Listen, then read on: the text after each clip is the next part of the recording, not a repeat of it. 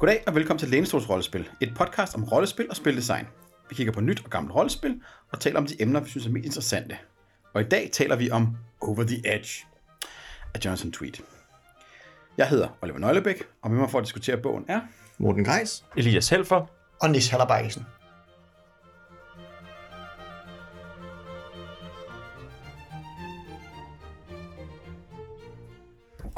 Morten, vil du ikke lægge ud med at fortælle lidt om baggrunden for den her bog, vi har fået fat i? Jo, vi har øh, med at gøre med et rollespil lavet af øh, Jonathan Tweed, og for nogen der i rollespillet, så genkender I navnet, for han var, øh, hvad skal jeg sige, instrumental i udviklingen af Dungeons and Dragons 3rd Edition, som lavede det store, store skift inden for, hvordan D&D har taget form. Men Jonathan Tweed øh, har en lang forhistorie, det han tilbage i 80'erne hang ud med Mark Rainhagen, og, som jo har lavet Vampire The Masquerade rollespillet, og, og de var en del af det samme lille rollespilsmiljø, og centreret omkring Ars Magica-rollespillet, som de også arbejdede på. Og så er det så, at Jonathan Tweed i 92 så får udgivet, hvad skal jeg sige, sin darling, nemlig Over the Edge, som vi så får i en første udgave i 92, så går han sammen med Monte Cook i øh, de efterfølgende år, så i 96 så får vi, ja, man, 96, altså vidt vi kan... ja 96, at der kommer så med, øh, bliver lige tvivl, det var Monte Cook, der var på der, ikke? Der var Øh, det er. Robin Delors. Ah, det er Robin Delors, undskyld, ja. Sammen med Robin Delors får de så lavet uh, second edition, og så bliver der så fuldt op nogle år senere på det, uh, temmelig mange år senere nemlig, i 2012 med en jubilæumsudgave i et stærkt begrænset oplag. Og så spoler vi frem til øh, uh, 2019, hvor third edition er kommet i en stor, flot ny udgave, indbundet med farvetryk og så videre, i modsætning til de tidligere paperback-udgivelser, i hvert fald for første anden udgivelsen, så er der virkelig tale om en stor, flot luksusudgivelse nu her. Øh, og denne her gang sammen med en helt tredje forfatter, øh, Nemlig Chris Lights. som jeg ikke aner, hvem er. Jeg har snydt og ikke slået op, øh, hvem han var.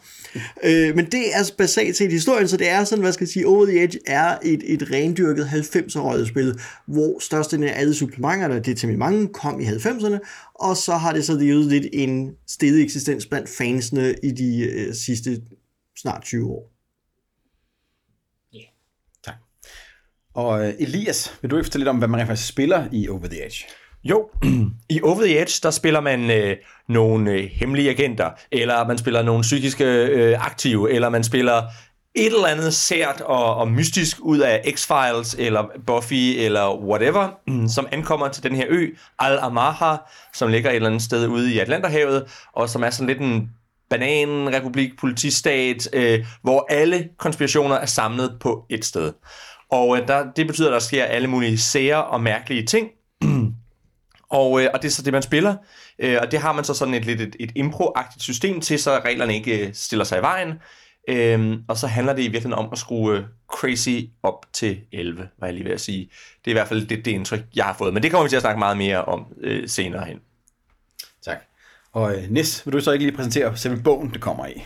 Jo, altså den bog, vi nu, nu har vi talt om alle tre bøger, men den bog, vi alle sammen ligesom har læst grundigst i hvert fald, det er Over the Edge uh, 3rd Edition, som er den her øh, nye, øh, meget nydelige farvetrykudgivelse, som er øh, til forskel fra mange andre øh, rollespil, som sådan er, øh, har fået de her løbende udgivelser, som har kigget på tidligere, så er den her, den er ikke vokset fænomenalt meget. Den, den første udgave var 240 sider, og den her er på 270 sider.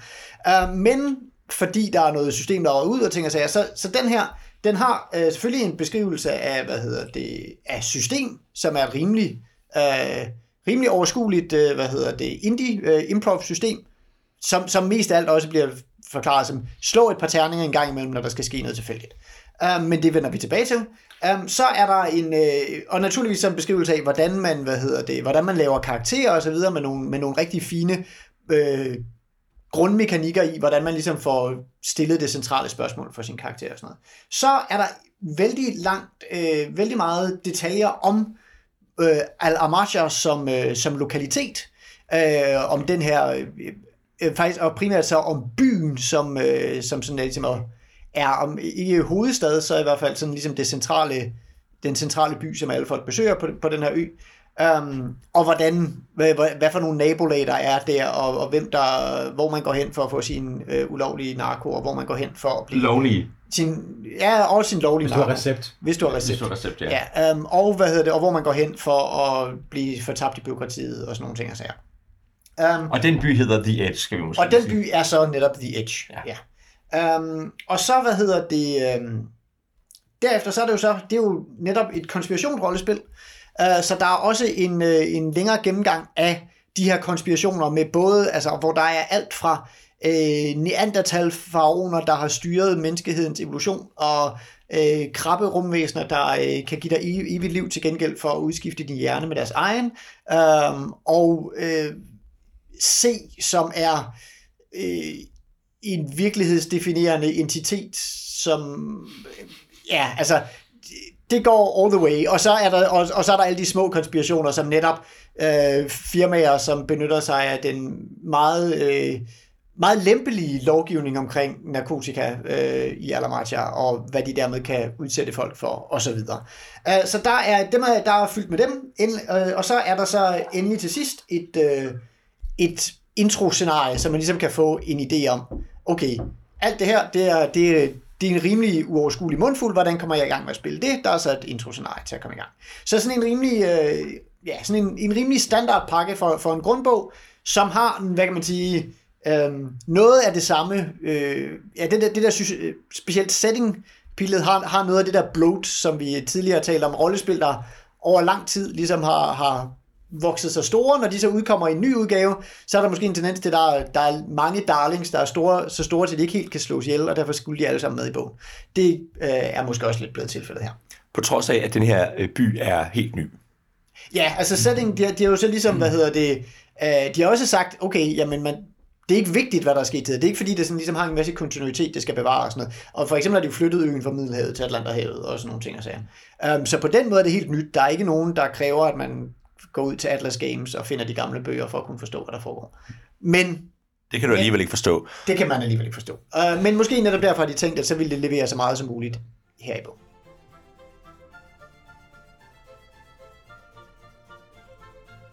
Morten, vil du så ikke lægge os spil ud med at forklare os øh, systemet, og hvordan man rent faktisk spiller rollespil her? Jo, det vil jeg gerne forsøge på, fordi det her er jo en, en meget, hvad skal vi sige, tre tekst, øh, fyldt med eksempler og fyldt med en masse, hvad skal vi sige, ordskvalder, der gør, at de her ellers meget, meget enkle regler fortaber sig i side op og side ned. Og, et regel, og hvad skal jeg sige, og bogens mest spændende sektion, det er de første 55 sider, hvor reglerne og character generation er. Øh, og de er, hvad skal jeg sige, jeg tror man sagtens skulle skære 20 sider ud og, og gøre det, det nemmere at gå til. Øh, men med den lange forhistorie, så er det her et system, hvor man generelt, hvad skal jeg sige, når spillet synes det er tid, så ruller man 2d6. Hvis man er den, der har taget initiativ til, at der, hvad skal jeg sige, er en situation, der kræver det, så skal man rulle med en 7'er. Hvis man er ligesom den, der responderer på, at nogen andre gør noget, jamen så ruller man en mod en 8 med sin 2d6. Og det er et system, hvor spillerne ruller terningerne, og Game Master generelt ikke gør. Og, og jeg, jeg synes, det er vigtigt, det du siger der, fordi det betyder også, at det, det er et scenarie, der belønner, at man er aktiv. Ja. Fordi at det er markant nemmere at rulle 7 eller over, end det er at rulle 8 eller over. Ja. Og hvis spillet er fuld for det, så kan han også skrue lidt op og ned for sværhedsgraden. Det er ikke et system med modifiers. Det man i sted- i stedet for gør, er, at karakteren har ligesom nogle evner, der ligger på en level-skala. Og det, hvor mange de har, eller rettere, hvor mange evner, der ligger inden for hvilke levels, det, det beslutter man så, når man ligesom laver sin, sin scenarie, sin kampagne, så siger man, hvad level spiller vi på? Det er ligesom, ligesom i GURPS for eksempel, spiller vi med en 100 points karakter, spiller vi med en 200 points karakter. Øhm, så man, man sammensætter det, og levelsen er lidt vigtig, fordi at hvis jeg har flere levels end den sværhedsgrad, jeg står overfor, så kan jeg lave rerolls på mine terninger, øh, så jeg kan opnå succeser. Hvis jeg har færre levels, så kan spillet tvinge mig til at rerolle øh, terninger, så jeg kan på den måde blive tvunget til et opslag, der kan hindre, at jeg klarer noget. Så der er ikke, det er ikke et system med modifiers, det er bare et system, hvor man en gang imellem ruller øh, terninger for at finde ud af, hvor går handlingen hen herfra. Og derfor bruger bogen også rigtig meget tid på at forklare, hvordan tolker man det, og gør det gennem ekstensive eksempler. Øh, så det er rigtig meget, sådan tolker vi systemet. Og det læser jeg rigtig meget i et, øh, et 90'er system. Øh, og minder mig meget om, hvordan mange, jeg så, altså hvad skal jeg have oplevet, folk spille rollespil i 90'erne meget med, at spillet, ved at spille om rulleterninger, men spillet har et eller andet sted overordnet set besluttet for, hvordan og det egentlig skal for, forløbe. Spillet får lige en lidt illusorisk indflydelse gennem terningkast, og det er lidt det systemet, jeg også et sted inviterer til, det er, at man kan sådan farve det af, hvad vej terningerne sådan har rullet. Og det synes jeg bliver tydeligst i, at øh, at, hvad skal vi sige, den måde, som de snakker om terninger i det her regelsystem på, det handler om at kaste lod lodkastning, ikke? Altså, som, altså når man kaster lod, altså når man spår i ting. Så, så det er et spot-on-system mm. et eller andet sted, hvor det ikke handler så meget om det konkrete resultat, som tolkningen, forståelsen af det. Så det er tolkningens forståelsessystem, som ligger sådan lidt mellem et task resolution og et conflict resolution system. Hvor meget det er det ene. Igen, det handler om, om men fra situation til situation tolker, er det her bare lige ned og lige en klar en lille task, eller er det helt op til en konflikt ja. øh, skala. Man kan sådan skrue op og ned for det. Og de har også en pointe om, at, at hvis nu spilleren ikke er kompetent på det område, så kan man nu finde andre omstændigheder, der gør, at det lykkes for dem. Så så mm. var der tilfældigvis lige nogen, ja. der kørte galt i nærheden, eller et eller andet, som gør, at så det er derfor, de lykkes. Ikke fordi de er så dygtige til det. Mm. Ja. Og men hvis man er meget kompetent, og man fejler, så skal det ikke mm. ligesom underminere ens karakteres ja. kompetence. Mm. Altså, det er jo i virkeligheden også interessant nok på den måde, at, at det betyder også, at det kommer til at handle om lykkes situationen bredt forstået. Mm-hmm. Ikke? Så det er ikke øh, lykkes det mig at komme over hegnet, men det er lykkes det mig at infiltrere det her lager og finde det, jeg er ude efter. Ja. Altså, så, så man i virkeligheden også i meget høj grad øh, øh, sådan, øh, hvad hedder sådan noget, forhandler sig frem til, hvad er det egentlig, der er på spil her, og hvad er det ja. egentlig, der foregår her, ikke? hvor spillet så siger, okay, men hvis det her ikke lykkes, så er der altså en biomanipuleret øh, vagt, som kommer efter dig, øh, så, altså sådan, så man også i nogen grad meta snakker om, hvad er det egentlig, der foregår i den her scene. Ikke? Og det gælder også alle, når man ruller twists. Mm. Ja. Ja, for hvis man ruller en 3'er eller en 4 på terningen, så kommer der et twist. Det er et positivt twist, hvis det er en 4, det er et negativt twist, hvis det er en 3'er, og to 4 dobbelt twist osv. Øh, så man farver udfaldet ved hjælp af 3'er og 4 i systemet her. Og så er der jo også, hvad skal jeg sige, en sjov ting omkring helbred, fordi man har jo ikke hitpoint eller health levels eller noget som helst her. Man har sin first strike, second strike, og så er der ude. Ja. Øh, så skade er sådan en abstrakt, du er kommet til skade fysisk, mentalt, psykisk, magisk på en eller anden måde. Så det er sådan en Hollywood-skade, hvor skade forbliver, så længe det er interessant, og ellers så spenderer man lige en healing scene af en art eller lidt tid på, ligesom at sige, og så kom jeg over det, fordi så er skaden ikke længere interessant. Det, øh, det er ikke som, øh, hvad skal jeg sige, rollespilsystemer med critical hit skade for eksempel, mm. som Nisse og jeg har en øh, løbende spøg med vores Warhammer Fantasy kampagne, hvor to af vores karakterer nu har gået med en forstuet fod i, jeg ved ikke hvor mange øh, spilgange, fordi det er en 30 dages øh, skade okay. det her. Ja.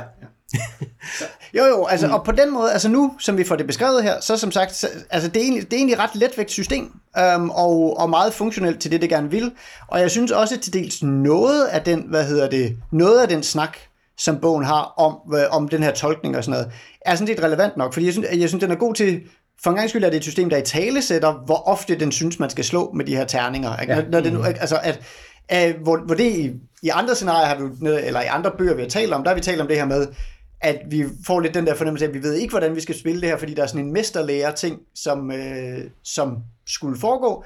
Det er så noget af det, de har prøvet at, at putte ind i det her system, eller ind i med al den her snak om, hvordan systemet foregår. Det er i hvert fald sådan, jeg oplever det. Ja. Mm. Øhm, det er mere bare, at de har ikke ligesom, de har ikke ligesom splittet, eller for mig er det det, de har ikke splittet den der snak om, de har ikke splittet mesterlæreren fra lige hurtigt at forklare mig systemet. Så, ja. så, så, derfor føles det sådan tungt og træt at komme i gang med. Men, men jeg kan virkelig godt, altså jeg kan egentlig godt lide tanken bag, at de rent faktisk for en gang skyld får i tale sat, nå okay, men jeg slår en gang i timen eller sådan noget. Nogle andre slår lidt oftere, men altså whatever works for you. Ja. ja.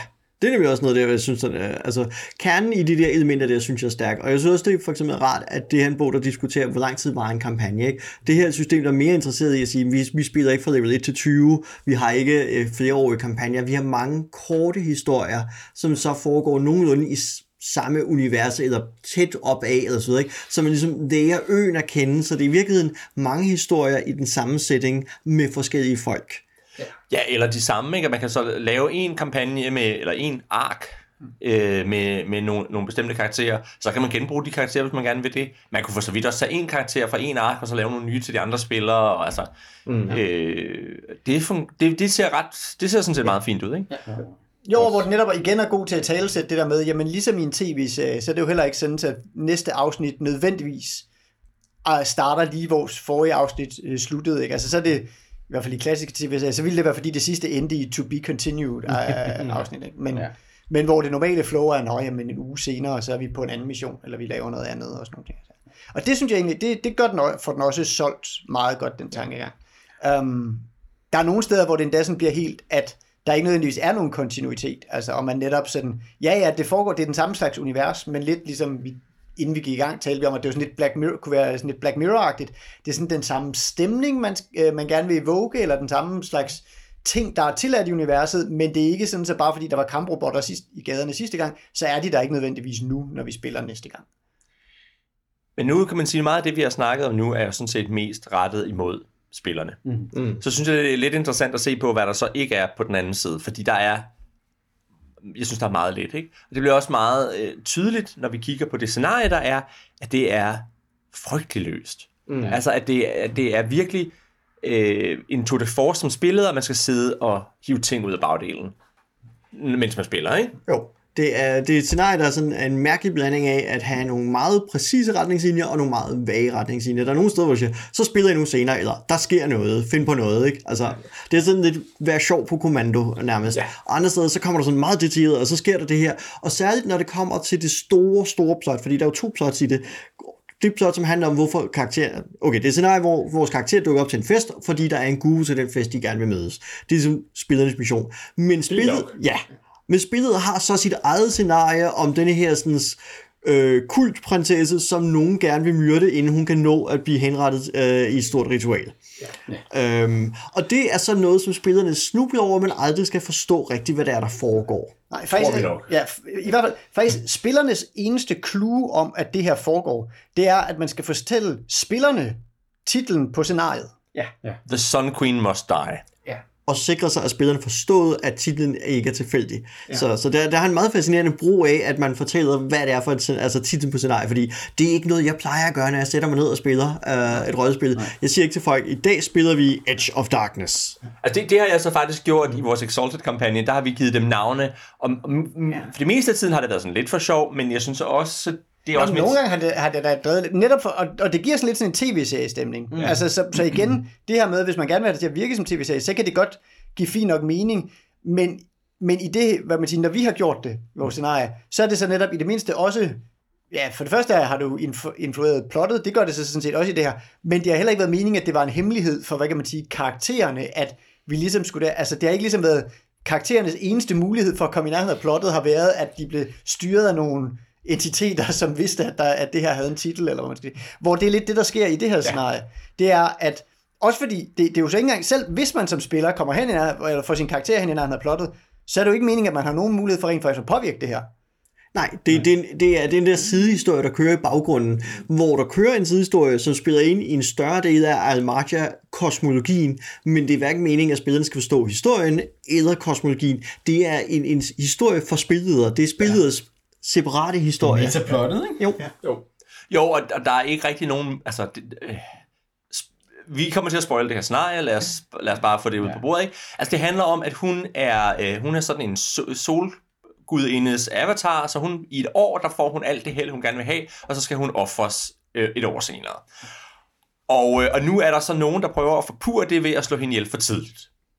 Og det er der som i ingen måde, man kan finde ud af som spiller. Ja, fordi at morderen er jo mind control, så han ved ikke, at han skal slå hende ihjel, før han kommer tæt nok på hende til at trække en hobbykniv og stikke hende i låret. Så man i øvrigt heller ikke kan se, at han lige når at gøre, før hun ligger på gulvet og bløder ud, og han er på vej væk. Ikke? Så det altså... Hun ved desuden heller ikke, at Nej. hun er udvalgt til det her. Hun tror bare, hun er forfærdelig heldig og har fået en, vundet en rejse til Alamadja. Ja. Og så er der alle de NPC'er, som danser rundt omkring hende, fordi det foregår meget på dansegulv, som er involveret i det, men aldrig afslører deres tilstedeværelse, eller hvem de er, og hvad deres planer er. Fordi deres dans er en form for øh, kommunikation mellem mind control. Ja. Altså, og, og, øh, og det er der, hvor der er en hel masse, altså, og det synes jeg er symptomatisk for, he, for alt det, der er henvendt til spilleder, at det er en masse ting, hvor forfatteren siger, se, hvor jeg er klog. Hvad vil du gøre ved det? Og det, jamen, jeg synes nemlig også, det peger tilbage på noget af det settingmateriale, vi har kigget på, øh, som vi nok kommer tilbage til, i resten af bogen, den er med, at vi, vi har ligesom to sektioner. Vi har spillernes spil, og vi har spillet og spil. I spillernes sektion, for eksempel omkring karakterskabet, står der, øh, altså, I, må, I kan spille nærmest hvad som helst, men det er jo gerne nogle relativt normale mennesker. Øh, de kan have mærkelige evner, men hvis man går, øh, som I definerer efter behov, lad være med at lave noget game breaking. Samtidig med, går man om i spillets sektion og ser, hvad har evner, øh, altså hvilke evner findes der i det her univers, ikke? Så, så NPC'er har en lang liste over, hvad de kan have af psykiske evner, og hvad, hvordan psykiske evner fungerer. Men det er ikke noget, spillerne har. Så det vil sige, vi har altså to forskellige universer, der eksisterer. Det vil sige, spillere kan gå ind og lave alle mulige mærkelige folk med psykiske evner i hans spil.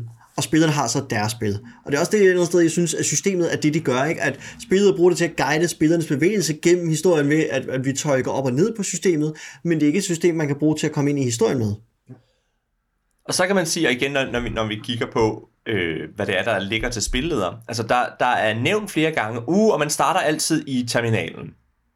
Okay. Hvad står der så om terminalen? Det er sådan lidt en vag beskrivelse af, og der er noget med nogle korridorer, som aldrig rigtig er 90 grader, og, og, og, og den der beskrivelse af, hvordan sætter man scenen der? Hvad, Ja. det, Og hvorfor er det et fedt sted at starte? hvorfor er det et fedt sted? at starte? Det er et af de mest vagt formulerede... jeg vil også lige pointere, at da jeg ramte, hvad det hedder, øh, efter 120 sider setting, så Ja. rammer man kapitlet GM Secret Bag of Tricks, så tænker jeg, yes, nu forstår jeg, hvordan man kører det her.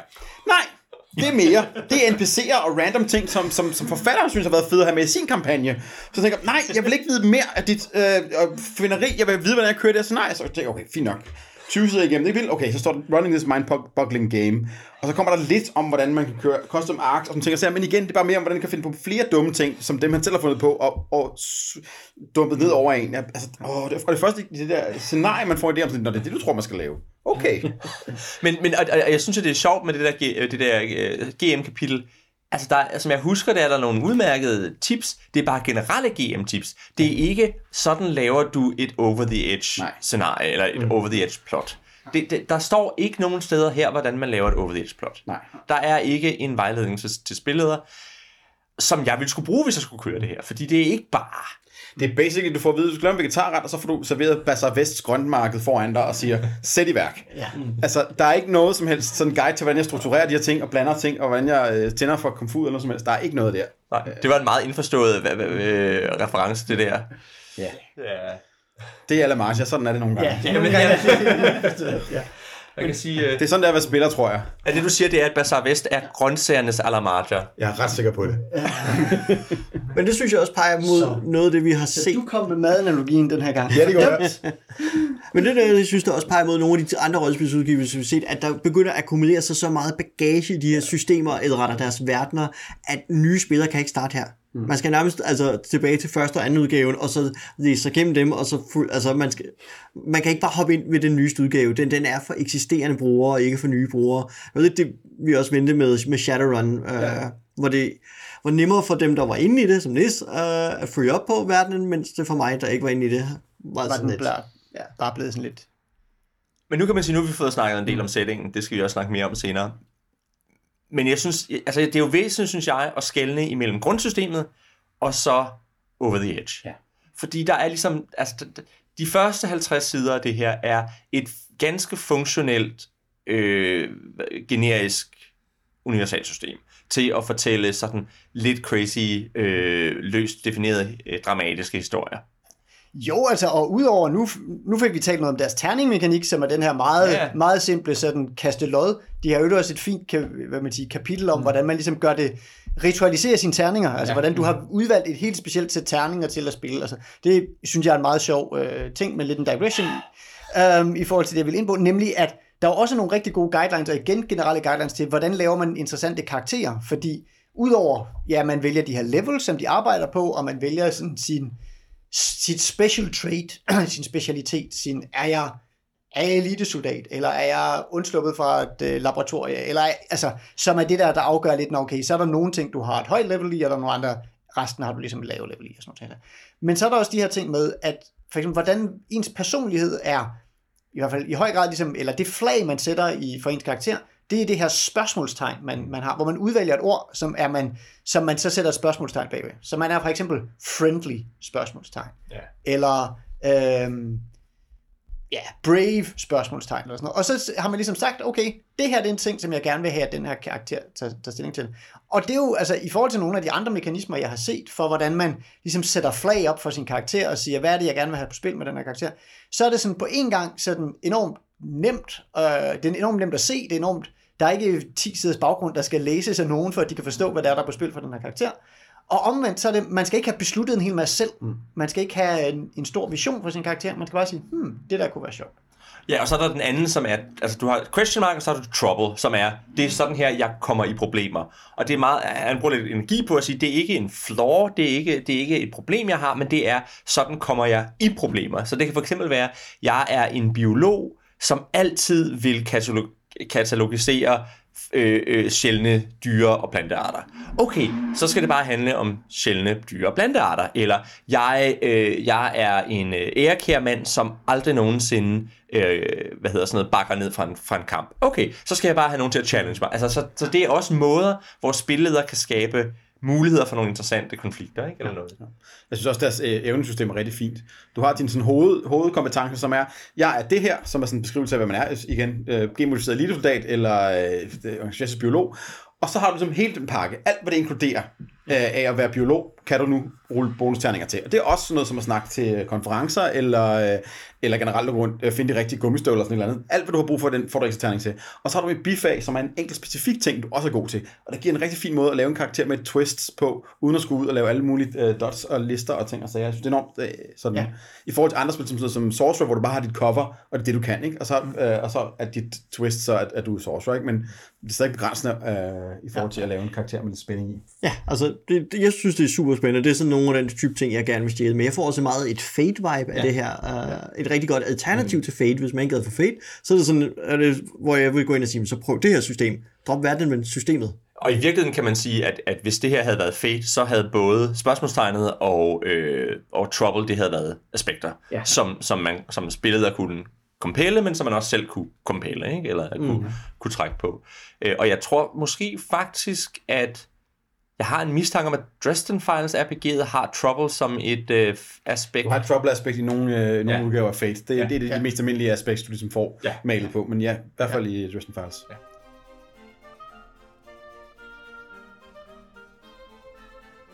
Elias, vil du snakke lidt om, hvordan det her sådan, uh, spil ligger op til improvisation, uh, eller ej? Ja, det vil, det vil jeg gerne, fordi man kan sige, det, når man læser det og kigger på det, så er det jo meget et spil, der øh, lægger op til at være sådan en lille smule crazy, og, og, og være lidt loose, og at man fortæller historier sammen, hvor, hvor øh, det er meget sådan øh, story now-agtigt, og det er meget, øh, hvad hedder det, det handler meget om, at vi skaber en historie sammen, og vi improviserer en historie sammen. Øh, og vores spilleder nok har nogle tanker om, hvor vi skal hen, men, men det er også i meget høj grad handler om, hvad kommer der så til at ske, og at spilleder er god til at, ligesom at, at tilpasse undervejs. Øhm, og det er et af de mest loose systemer, vi har kigget på endnu. Jeg, jeg var lige ved at sige, jeg tror, uh, Until We Sync er den nærmeste kongo, eller den nærmeste mm. hvad hedder sådan noget, sammenligning, jeg kan, tænke, jeg kan komme i tanke om, som også var meget det her med, at så fortæller man bare et eller andet og går med the flow, og man, man ikke nødvendigvis har fuld kontrol over sin karakter, men man andre også godt kan fortælle noget ind i ens karakter, og, og så videre. En Wicked Age er nærmest crunchy i forhold til det her. Ja, lige præcis, mm. ikke? Øhm, så er der bare det problem, at, at øh, altså jeg kan huske, nu, nu, nu er det lige anekdotetid, øh, øh, at, at da, jeg var, da jeg var en ung rollespiller, så lavede jeg Discworld-rollespil. Og, og det var godt, fordi jeg havde læst, øh, jeg havde læst ikke så meget Discworld, jeg havde læst lige præcis nok. Jeg havde læst nogle af de her Rincewind-bøger, hvor der foregår mærkelige ting over det hele. Og jeg havde tænkt, fedt, det kan jeg gøre. Og det betød, at det bestod primært af, at jeg sad og riffede over de ting, jeg havde set i de her Discworld-bøger, og så øh, havde folk nogle crazy karakterer, og så var det bare lal og sjov. Og det var rigtig fedt, fordi der var ikke sådan en stor bagage, man havde med, så man kunne bare sidde og finde på ting på bordet. Og der er problemet, at det her setting-kapitel er alt for tæt defineret til at være godt til at improvisere over. Mm. For der er alle mulige små detaljer bygget ind i settingen, som gør, at at dem kan jeg ikke huske i hovedet, hvis jeg skal sidde ved bordet og, og riffe. Og det vil sige, enten kan jeg sige, pyt nu med settingen, nu riffer vi, eller også kan jeg følge øh, settingen, men så kan jeg ikke riffe. Ja. Og det synes jeg er, det synes jeg er signalforvirring. Og det, det, det gør, at jeg vil have det svært ved at skulle spille det her, fordi jeg ville være bange for at komme til pludselig at modsige noget af det, der stod i bogen. Det, det, det kræver benspænd og improvisere godt. Ja. Men her er der simpelthen ikke nogen plads til benene overhovedet. Altså, det er Nej. jo rent tripwires fra ende til anden, øh, når man står over for den, ikke?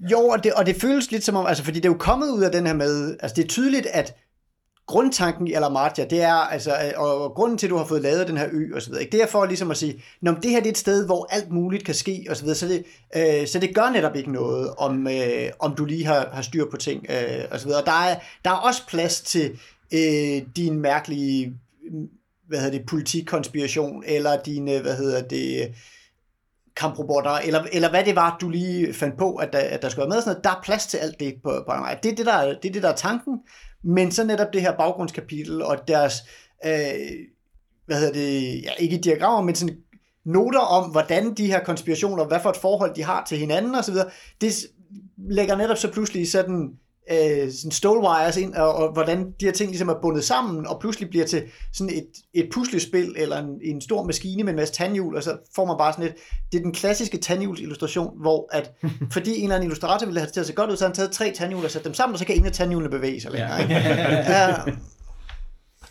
det er meget sjovt, fordi jeg, når jeg kigger på det her tænker over så, så kan jeg jo ikke være med sammenligne med Idræs by, det her norske surrealistiske rollespil, vi også skal snakke om en dag.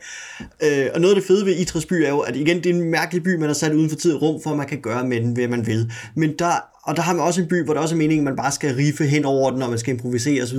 Men der er en masse oplæg, men de har ikke nogen hemmeligheder. Ikke? Altså alt er på overfladen. Det vil sige, hvis der er nogle talende baggårdsgorillaer, så er der ikke mere til det, end det talende baggårdsgorillaer, og det er sjovt at spille over. Men hvis der var talende baggårdsgorillaer i Over the Edge, så ville der også være et langt afsnit om, hvordan de havde en meget lang og kringet forhistorie og spillede sammen med en masse andre hemmelige selskaber, som spillede et eller andet sted forventes at vide, men helst skal holde hemmeligt for spillerne. Mm. Uh, så, så vi har sådan en, en GM-facing tekst som det her, og hvor Idrætsby er mere sådan en player-facing tekst, hvis man kan bruge de udtryk. Ja. Nå, men også fordi Idrætsby er, øh, det, det er, nu bruger jeg sådan kunst, det er impres- impressionistisk, altså det er bare indtryk, du får, ikke? Hvor man kan sige, det her, det er ligesom, det er skrevet ud i detaljer, og det vil sige, i Idrætsby kan åbne bogen og sige, det der, og så riffe over det velvidende, at der er ikke mere til det, end lige det, jeg kan se lige på den her side. Ikke? Mm. Hvor man kan sige, at på denne her, og også bare fordi det er lidt kluntet øh, sat op, så pludselig så står der en henvisning til C. C, hvad er det nu C er for noget? Så er der en, en henvisning til the, uh, the, the jink. Movers, eller Nej, the, the, the, the, uh, på, en, på et af, i, i kapitlet om metro, metroen står der noget med The Jink, som så er politi, politifolkene. Okay, så skal jeg så regne ud, at det er politifolkene, som de omtaler på den måde, og for øvrigt er det de politifolk, som er øh, som ikke har våben, fordi det må de ikke, fordi alle våben er forbudt, men det er så the presidentials, og så skal jeg for lige huske, at the presidentials, det er jo selvfølgelig præsidentens hemmelige politi, så det, som er den rigtige kæft, hvor bliver man mentalt forpustet, når man skal prøve at finde ud af, hvordan ser det ud på det her metrostop, eller, ja, ja. eller hvad det er, ikke? Altså, at, at, øhm, at det ikke, jeg kan ikke bare lige sige, nu hiver jeg en, en tilfældig politimand ud af lommen, fordi jeg skal lige huske, at den her politimand, han er, han er ubevæbnet.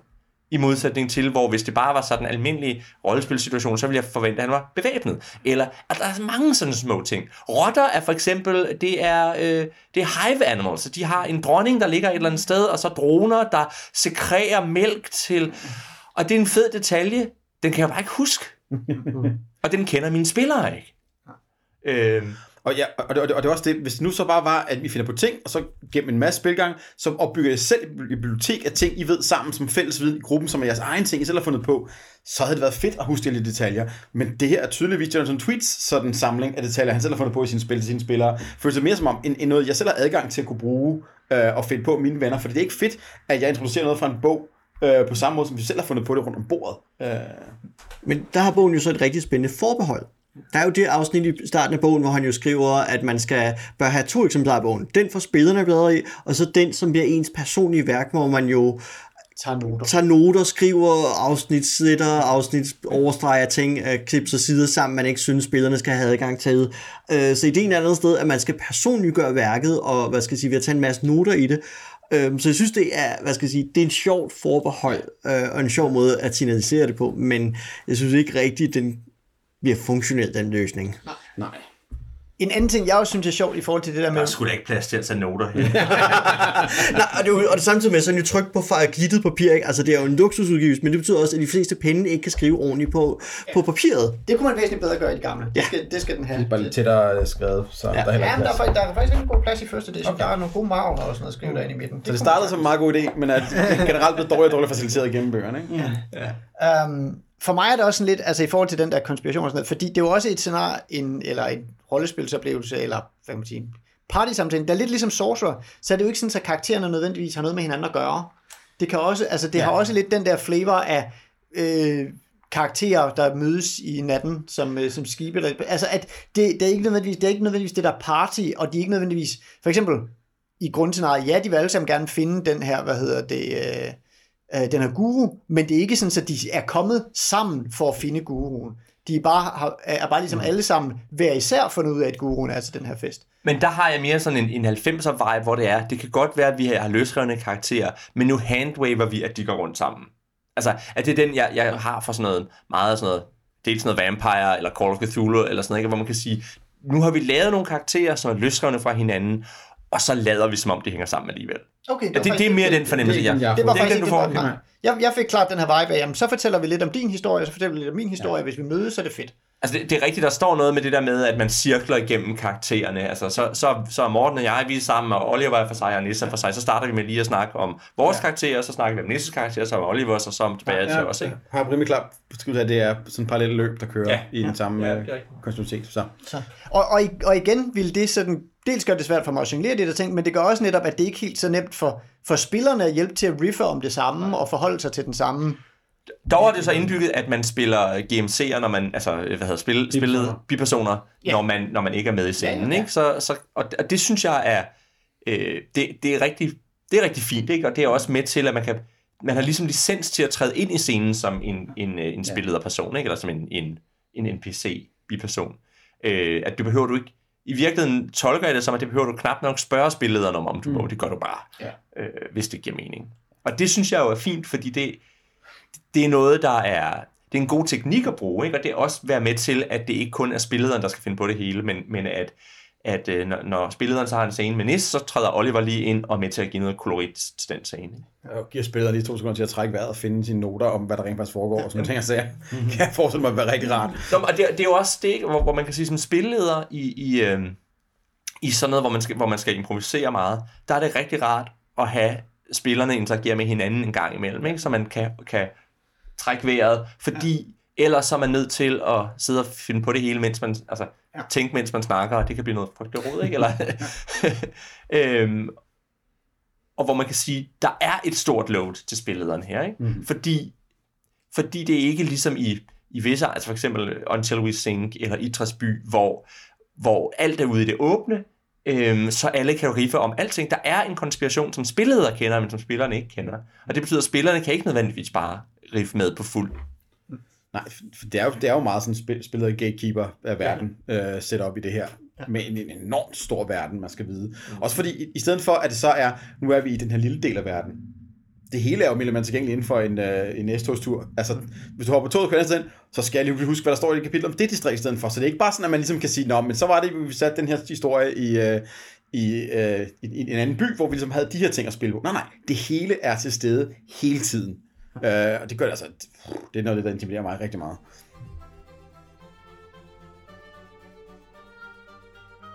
Nis, vil du så ikke øh, prøve at give os en lille øh, sådan overlæg af, hvordan det her spil håndterer konspirationerne, som ligger bag alt det hele? Altså nu har, vi jo, nu har vi jo snakket netop meget om de her konspirationer som værende det her store, tunge apparat, og som netop er, altså de her meget, vel, de her meget veludviklede, øh, det her med, altså fordi der netop er alt fra, ja, medicinfirmaer, som benytter sig af, at Alamatia har meget frie øh, våben, eller fri, fri lovgivning omkring, hvad man, øh, hvad man må tage, og hvad man må, øh, må give til folk, mm-hmm. øh, og hvad man må fortælle folk, at man giver dem, versus hvad man rent faktisk giver dem, og sådan noget. Helt op til netop, øh, ja, ting, øh, farver, der har styret øh, menneskehedens evolution, eller øh, entiteter, der øh, prøver at styre, hvordan virkeligheden hænger sammen, eller hvad hedder det, The Movers, som øh, er sådan en psionic conspiracy, af, af, som, som styrer folks, øh, folks tanker. Og sådan noget. Altså, så der er ligesom hele skala, altså der er hele konspirationsskalaen er, er i gang her. Og, det har, og der har man så skabt det her, hvad hedder det, den, den her ø, hvor, hvor alle de her ting ligesom kan få lov til at være og spille sammen, og hvor der så er det her sådan semi-diktatoriske øh, øh regering, som, som, som sådan prøver at styre ting, og ligesom, øh, hvad hedder det, lidt sådan, lidt sådan i stil med paranoia, er, er sådan, øh, hvad hedder det, de er øh, det, det gode øh, folkets parti, som, øh, som ligesom for, for alle folks, øh, for alle folks bedste har taget, har taget magten, og ligesom er det eneste parti, man kan få lov til at stemme på. Der er et andet parti, som er de reaktionære, øh, forfærdelige mennesker. Øh, de, de får lov til at være der som parti, men man kan aldrig få lov til at stemme på. Altså, så, så det er ligesom det mikrokosmos, hvor alt det her foregår i. Um, og det skaber selvfølgelig, øh, det skaber ligesom sådan en legeplads, hvor man kan arbejde med alle de her ting. For mig, så udover at konspirationerne kan være de her store, diffuse størrelser, som det kan være svært at, at holde styr på og sådan noget, jeg, altså, jeg er personligt sådan en, den slags spilleder. Jeg kan godt lide at have mit plot og min historie og så videre. Jeg kan godt lide at have min egen karakter, og, no, og en af mine anker mod Story Now kan nogle gange være det der med, nej, jeg gider sgu ikke kun fortælle jeres åndssvage spillerhistorier, jeg vil fortælle min egen historie. Så på den måde har jeg ikke nødvendigvis personligt noget problem med at have mine egne plots og have nogle ting, jeg gerne vil drive.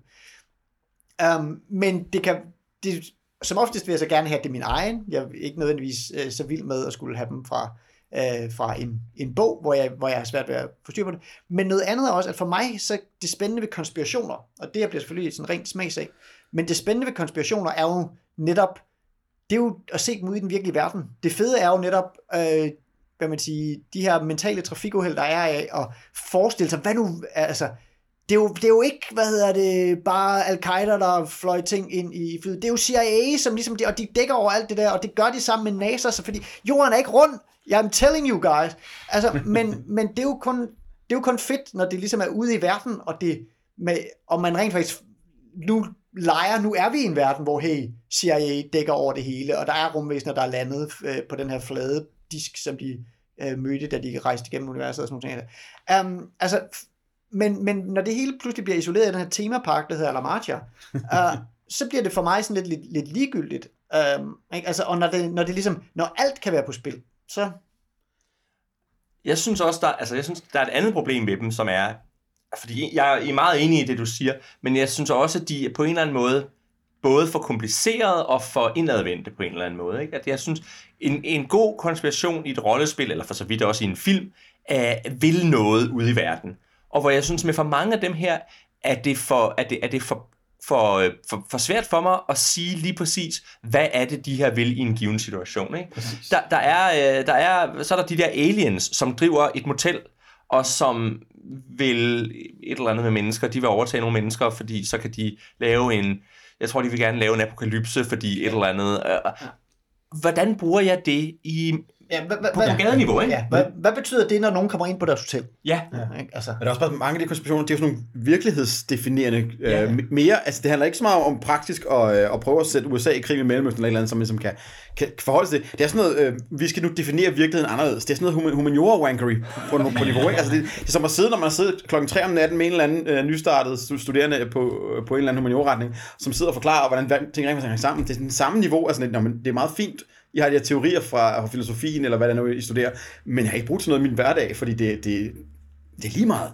Det er for stort til at være noget, jeg rent faktisk kan lave en historie ud af. Øhm, Men det er sådan noget, det jeg virkelig synes, at der hvor konspirationer i det her spil bliver spændende, det er jo et eller andet sted, at den går ind og siger, vi har de her paradigmatiske øh, eksistenser, ikke? Altså, vi, øh, vores virkelighed, fordi, og det er jo et eller andet sted, hvor spillet prøver at lege med metadagen og sige, at den virkelighed, vi nu sidder og snakker i, er en parallel virkelighed til den virkelighed, der er i spillet, og jo mere vi spiller i den virkelighed, desto mere kan blive det ind i vores virkelighed, og vi er jo i den virkelighed, hvor Trump vandt valget i 2016, det er ikke den virkelighed, som bogen er i, jo, jo det er eller det er den, nej, nej, nej, nej, den, den siger, tænk nu hvis, altså ja. i det mindste vandt Nå, ja. han ikke, det er sådan den, ja. Nå, ja, det er sådan. Ja, worst case scenario Ja, ja. øh, på den Så måde, altså, ikke? vi er i paralleluniverset øh, til det her univers, der er ikke, hvor han ikke vandt valget, vi er i det univers, hvor han vandt valget, øh, fordi vi er, er i The War Universe, øh, ja. hvor, et paradi- hvor krig er et paradigme, der definerer, hvordan er ved. Og jeg må indrømme, nu har jeg jo så også spillet en hel del Nephilim, som har noget af det samme øh, kosmologi-ting med, øh, med virkeligheder og transcendens og sådan nogle ting. Så jeg synes, det er sjovt. Det er svært at få med ind. Det er meget øh, GM-plots-type ting, det her. Virkelig svært at få ind i spillet. Men, og det er jo der, hvor man kan sige, når det handler om, om det virkelighedsdefinerende, det er der rigtig meget i Mage. Men ja, i Mage, der kan, der kan spillerne købe ind på det. Ja. Og der ved spillerne det, og, og spillerne kan, kan agere på det. Plus, at man har en eller anden fornemmelse af, at, at, øh, at man har en fornemmelse af, hvad Technocracy kunne finde på at lave, eller hvad Nefandian kunne finde på at lave, øh, eller Marauders for den sags skyld, ikke? Så, og, og så kan man altid handwave det til, det har noget at gøre med deres, øh, deres øh, realitetskosmologi.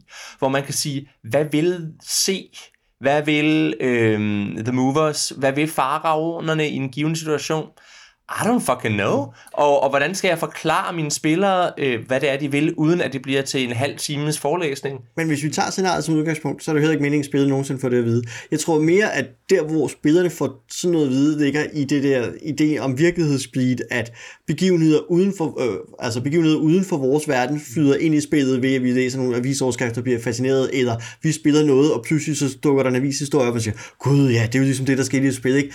At, at det er den niveau, han gerne vil have virkelighederne til at flyde sammen på. Jo, men hvis ikke det skal have noget med spillerne at gøre, hvorfor er det så i bogen? Øhm, det er jo så uh, GM Wankeriet, den del, ja. ikke? At, ja. at han kan ikke være med at drømme, og han har lagt hele sin kampagneverden ind i det, og nu påtvunget det til os. Men, men der er jo også, altså, det er jo så det, det andet i det, ikke? Hvad er det, der er fedt ved at spille sådan noget conspiracy, ikke? Hvor man kan sige, der er, altså, der er nogle stykker, hvor man spiller sådan noget. Call of Cthulhu har lidt af det. Vi har snakket om Unknown Armies, øh, eller det, før vi optog, ikke? Ja. Der, der, jo, der, altså, der, GURPS Illuminati er, en, er mm. en af sådan, mine yndlings GURPS-bøger om, hvordan man, hvad hedder det, laver de her ting, eller som, øh, hvad hedder det, da vi talte Book Count of London, nævnte vi Kenneth Haidt, som er en tour de force i, men, men han er netop en tour de force i at tage detalje i, den, i vores verden og sige, hey, der findes faktisk et manuskript, der udkom i 1413, øhm, som, øh, hvor der stod det her, det her, og, og hvis man ligesom tager det manuskript og holder det op imod en eller anden øh, opdagelsesrejsende, der tog afsted, sådan, så, hey, vi, så kunne vi lade som om, at, han her, at ham her faktisk tog afsted af den og den grund, og, og for dermed lidt op, øh, sat det hele ud i verden, hvor man, kan, hvor, kan man, hvor man kan begynde at, for mig i hvert fald, hvor det bliver spændende at lege med, at hey, det her, det var det her kunne faktisk være rigtigt, og det her kunne faktisk være et mysterie. Det er måske også alt det her riffing over ting, og, og sådan improspil er også lidt der, hvor for mig konspirationer er også netop, det fede er at få øh, puslespillet til at hænge sammen, og, og se, hey, det blev faktisk til et billede, og det er vil jeg påstå, typisk nemmere, hvis nogen har sat sig ned og lavet det her puslespil, så de har sørget for, at det bliver til et billede, i stedet for, at det skal opstå i et eller andet riff undervejs, og så må man håbe på, at, øh, øh, at der kommer noget ud af det bagefter. Altså, det er også ligesom, det er sjovere for mig som spiller at kratte i en konspiration, hvis jeg ved, at Nå, jamen, at det ikke bare sådan to minutter senere, jamen, så siger vi, det var Abemænd, der gjorde det. Uh, fordi det var det, vi lige kunne finde på lige nu. Men at der rent faktisk var en, der havde bestemt, at hey, ja, det er Abemænd. Det er også derfor, at øh, de folk, I mødte for, for lidt siden, de lignede aber. Og sådan. Altså, hey, der, jeg havde en plan. Øhm. Ja. Og så kan man, der, der, der, der synes jeg også, øh, nu sagde du før det der med, at det i virkeligheden nogle gange kan være sjovere, hvis en konspiration er et virkeligt sted. Og, og, og det, det synes jeg også er lidt det samme, ikke? At det der med, at, at, at man kan tage nogle ting, der virker almindelige, man kan, man kan nemmere riffe over ting, og bedre se, hvordan vil det her spille ind i, vores, i, i det her sted, som vi kender, og som er et rigtigt sted, og så føre det op i nogle crazy ting, ikke? Altså, at, at øh, i, i sådan et sted som det her, der vil, jeg, der, der vil det være bedre, hvis alting var ude i det åbne, for vi skal alligevel ud og udforske den her by, ja. på en eller anden måde, ikke? Øh, og, og, og det vil sige, det, at der er noget, der ligger skjult i den her by, vi alligevel ikke kender, det er mindre interessant, end hvis der lå noget skjult i en by, vi i en eller anden grad kendte. Ja. Altså, som enten som man kendt sådan for alvor, fordi man spiller Close to Home, eller som er det mindste kendt fra film, fordi, okay, vi er i film New York, så mm. vi mhm. ved godt, at ja. altså, selv i film New York er det mærkeligt, når folk de er helt døde i øjnene og bare går rundt som zombier. Ikke? Altså, men i, i, i The Edge ville jeg ikke vide, om det var mærkeligt, eller om de bare havde taget det nyeste narko. uh, ja. Altså, så, så det, er sådan lidt, det er også lidt der, at, at, man, at det kan også være svært for spil, som spiller at følge op på. Om det, her, det, det her det var et clue, det her det er en tråd, øh, tænker jeg. Jamen, det, det er jo ligesom, hvis man er i et fantasy-univers, øh, at det, er det også sjovest, hvis tingene er upfront. Fordi du ved ikke, hvordan, du, du ved ikke, hvad logikken er i det her fantasy-univers, så den skal du først lære. Og det vil sige, du kan ikke nødvendigvis se, når der er noget, der bryder med logikken ja. i det fantasy-univers. Og, og så, så hvis du vil bryde med en logik, så er du nødt til at have en logik, som folk kender godt. Og, og, øh, og, og øh, og det er der, hvor Alamar på en eller anden måde er, sådan sætter sig mellem to stole, ikke? at det er, det, det, er ikke, det er ikke den der paranoia-ting, hvor vi ved, at alting er crazy. Men det er heller ikke et, et sted, der er, der er velkendt. Mm. Øhm, så. Og det er ikke fordi, jeg synes sådan set, det er, en, det, altså, det er på mange måder en, en udmærket ø, og jeg kunne godt finde på at lave ting der, eller spille noget rollespil der. Men, men den er på en eller anden måde ikke god til det der konspirationsrollespil synes jeg. Den, den, han er i hvert fald den har, fanger i hvert fald ikke mig. Nej. Altså, den, den har ikke ligesom tændt min vibe. Og jeg, altså, jeg, kan, jeg har læst mange lange settingbøger, men det her gik jeg død i. Jeg har dykket ned i mange konspirationer, men de her, de, altså, der var bare på en eller anden måde, så, så missede den i hvert fald mig. Selvom jeg havde forventet egentlig, at jeg kunne, kunne lide det. Øhm, Jeg havde nemlig også set frem til at læse bogen her, og var også overrasket over, hvor mange gange jeg gik død i fluff-afsnittene. Altså, hvor man sådan siger, okay, nu dykker jeg ned og tager de ting, der lyder spændende, ikke? Uh, men lige snart jeg var ude over kosmologi-afsnittet, og efter de der Homo erectus faraoner der, og sådan et, nå, blev jeg kedet igen. Altså, det var meget det, jeg gad læse i virkeligheden.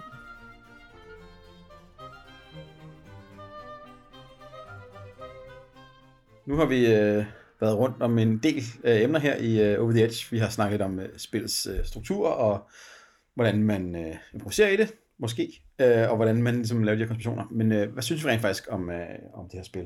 Det er vi lidt taget ud på allerede. Ja, Så skal du bare fortsætte, Øh, Morten. godt. Jeg kan godt lide kapitel 1, Character Generation, og til dels noget af systemet. Um, og der er flere ting i den del, jeg virkelig gerne vil løfte over og sige, jamen de der karakterskabelseskoncepter med spørgsmålstegn og trouble osv., det vil jeg hjertens gerne stjæle til alle mulige andre rollespil over i Forbidden Land, som jeg lige har snakket om tidligere, før vi begyndte at optage. Um, sådan nogle ting, det er fedt. Og resten af bogen, det kommer ikke til at holde vandet.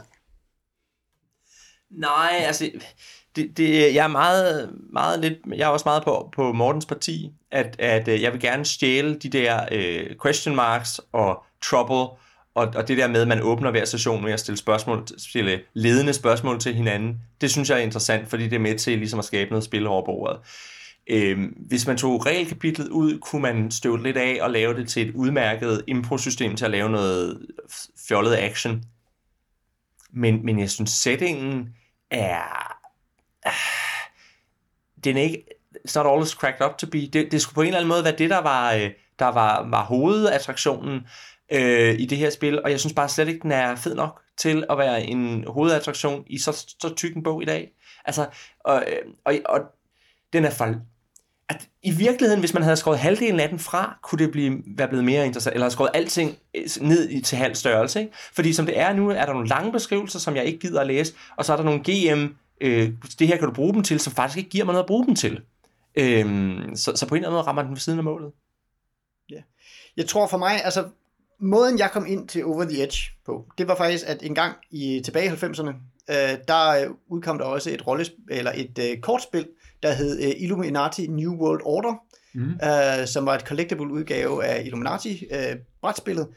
Um, og i det kortspil var der et kort, der hed Alamaja, som jeg tænkte, det var, øh, altså det, hey, det var sejt, men det var, en, det var en konspiration i hele det her setup, fordi jeg, hvor jeg vidste godt, hvem spejderne var, jeg vidste godt, hvem, øh, hvad hedder det, Wives of Elvis og sådan noget, hvad, hvad det kunne være. Jeg vidste ikke, hvad Alamaja var, så, så blev jeg nysgerrig, så fandt ud af, det var Over the Edge, så fik jeg anskaffet mig Over the Edge, så fik jeg aldrig rigtig læst i den. Nu har jeg så endelig fået læst den, og blevet faktisk meget skuffet i forhold til, hvor, hvor godt et oplæg fordi jeg er vild med Illuminati, jeg er vild med konspirationer og sådan, men jeg tror, det det mangler for mig er også bare sådan lidt, i stedet for den her sådan lidt laissez-faire, ja jamen, spillerne kan bare være, hvad de vil, og bla bla bla, så sådan lidt, jamen, så vil jeg være Delta Green agent, og der fanden fisen, vi skal udforske det her, eller jeg vil være øh, Black Ops fra, øh, som, som Find the Truth and Kill It, altså jeg vil ligesom have en klar skabelon for, hvad fanden skal spillerne interagere med alt det her konspiration med, altså hvad er deres, hvad er deres drive, hvordan holder vi os sådan øjet på bolden, Øhm, at det mangler jeg, fordi hvis jeg havde det, så kunne jeg muligvis også finde ud af, hvad jeg skulle bruge de her konspirationer til. Så kunne jeg muligvis selv have en motivation til at, til at læse dem og holde dem i mit hoved, fordi i virkeligheden kan jeg godt lide at læse masser af baggrundsmateriale. Altså jeg, har, jeg læser corporate bøger fra Shadowrun for sjov, fordi jeg synes, det, det er fedt at se, hvad, har, hvad, hvad laver Ares Macro Technology i år. Uh, altså, så, så det er ikke fordi, at jeg ikke kan klare store computeruniverser. Det var bare det her, var det bare sådan at jeg ved ikke, hvorfor jeg skal bruge det. Fordi det er bare en temapark. Altså jeg har sådan et, der ligger et rigtig fint lille indie-hæfte i den her. Man kan tage reglerne ud, så kan man lave sådan en lille indie-hæfte med karaktergeneration og med mekanik, og få rigtig fedt ting ud af det. Det kunne jeg godt samle op på et tidspunkt, hvis det fandtes. Og så er der hele den der setting, hvor at den er så farverig, at det hele bliver brunt. Ja. De har taget alle tuberne med maling, og bare woo, ud over det hele, og så er det kørt pladsen rundt omkring, og så er det blevet brunt. Det er lidt den følelse, jeg har med det. Der er så mange steder, hvor man tænker, øj, hvor nogle fede ting og så elementer, jeg kan godt finde på at samle det her, men, men nej, der er bare så meget, at det bliver brunt. Så jeg gider, altså jeg overvejer, om jeg vil lyst til at bruge nogle af delene fra den, eller, eller lade mig inspirere af den, men der er bare så meget, at man ikke rigtig der er ikke noget håndgribeligt at gribe fat i eller inspirere af den. Det tætteste, jeg kommer på noget, der er værd at stjæle, det er de der, hvad hedder, vagtbavianer, de har. Det er det tætteste, jeg kommer på noget, der er værd sådan at sige, den der kan jeg godt tage med til noget andet i sætningen. Og resten bliver bare sådan en masse af lige meget.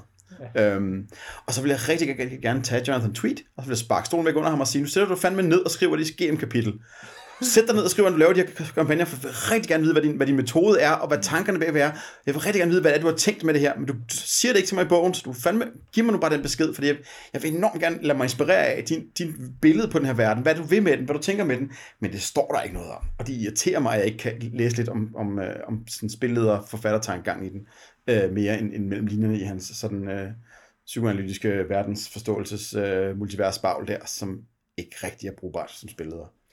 Altså jeg sidder i virkeligheden, og, og, og det synes jeg tit, vi siger, men, men jeg tænker, at det er sådan et fiasko playset, hvor man får hjælp til at vælge nogle elementer ud. Ja.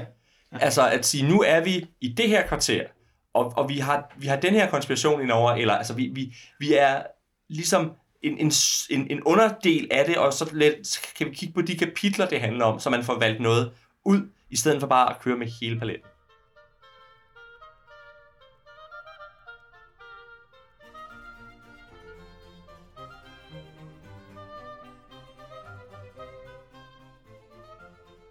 Det var alt for denne gang. Hvis du vil kommentere på dagens afsnit, eller du bare gerne vil sige hej til os, kan du finde os på lægenshusrollespil.dk. Du kan også finde os på Facebook, hvor vi er Lægenshusrollespil, eller du kan skrive til os på kontaktsnabelag.lægenshusrollespil.dk. Vi er, Morten Greis. Elias Helfer, Nis Hallerbeisen. og jeg er Oliver Nøglebæk. Dette var et piratbroadcast fra Radio Frit Alamartia. Vi vender nu tilbage til en almindelig, kedelig øh, udsendelse.